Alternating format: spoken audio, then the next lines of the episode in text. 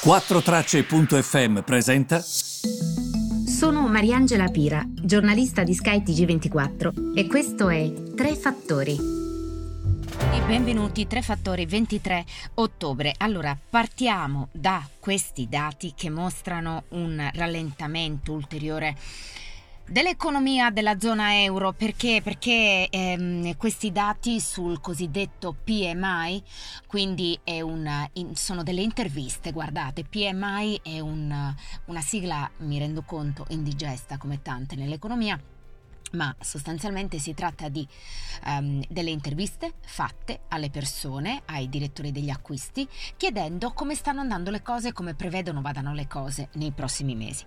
Ebbene, questo PMI è sotto i 50 a ottobre, il PMI totale, va bene? Vi spiego perché dico totale. Il PMI dato complessivo relativo a quello di cui vi dicevo prima, è sotto i 50. 50 è una soglia importante perché differenzia la espansione dalla contrazione. Quindi questo è importante perché è importante perché sostanzialmente ci dice che siamo in contrazione economica, non siamo in espansione. Badate bene che noi fino a poco fa stavamo dicendo sostanzialmente che di fatto ehm, questo um, indice eh, sarebbe rimbalzato in questa fase dell'anno. Così non è, non sta accadendo, non sta accadendo perché la situazione è ben diversa da quella che noi ci aspettavamo. Eppure voi mi direte, i mercati europei stanno facendo molto bene. Perché allora stanno facendo bene se questo dato è veramente molto brutto? Stanno facendo bene perché di fatto ehm, questo dato si può anche scorporare, si può suddividere in servizi e manifattura. La manifattura sta andando bene, mostra i primi segnali, il dato infatti è a 54.4, vi ricordate? 50 la soglia che divide contrazione e espansione, siamo quindi in espansione. Perché? Perché comunque il mercato si sta riaprendo, ehm, la, la Cina, l'Asia in generale mostrano segnali di ripresa ben più evidenti rispetto ai nostri, quindi comunque si vende di più, no? Ed è il motivo per cui sostanzialmente sta andando bene. E la, la, componente, ripeto, manifattura. Mentre invece se voi andate a vedere la componente servizi, male, male, male, badate bene che questa dicotomia è evidente in Germania, molto più che negli altri paesi. Manifattura, bene, servizi, no. Questo però ovviamente eh, poi è evidente in tutta l'Europa. Faccio l'esempio della Germania perché lì lo vediamo proprio chiaramente. Guardate i due dati, uno in rallentamento e uno in espansione. E ovviamente i servizi fanno più fatica, è ovvio. Chi viaggia in questo momento? Chi è che in questo momento um, pensa di poter riprendere i servizi, il turismo? È, è il, assolutamente uno dei comparti più colpiti. Questo porta con sé ristoranti, viaggi, e, insomma la situazione ovviamente catering, banqueting, quindi il banchetto, tutto quello che, che comporta evidentemente um, la situazione attuale.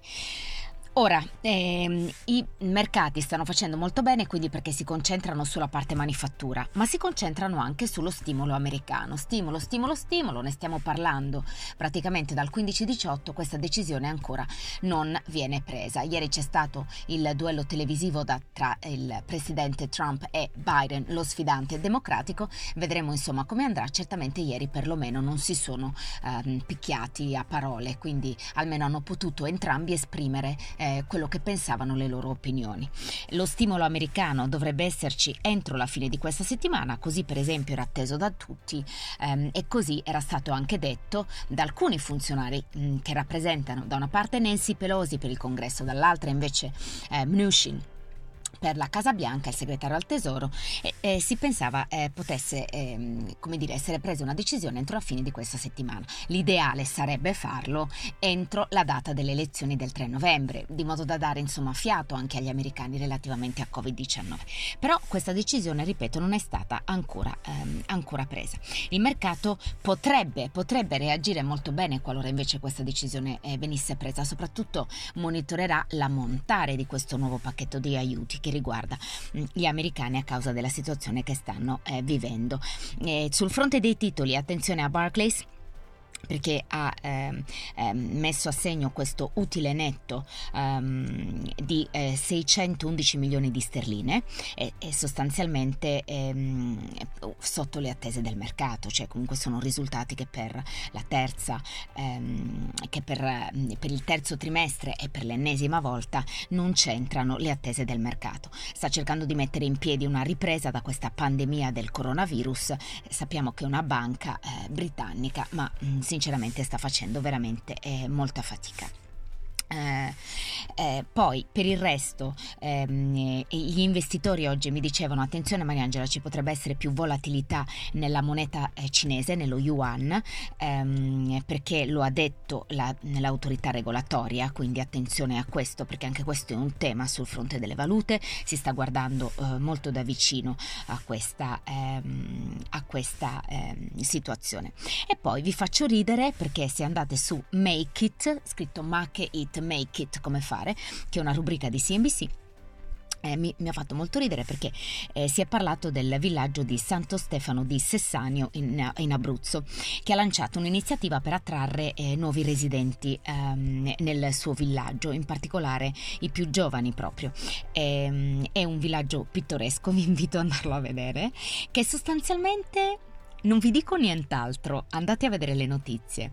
Sostanzialmente è come se vi pagasse per andare a lavorare e a vivere là. È una cosa del genere, però i dettagli del progetto andarle, andateli a vedere perché è veramente molto, molto dive, divertente. Eh, e, e, niente, e questo era quello che vi volevo dire. E, ehm, noi ci vediamo presto, eh, ci sentiamo presto la prossima settimana con i nuovi tre fattori e intanto vi auguro un buon eh, weekend.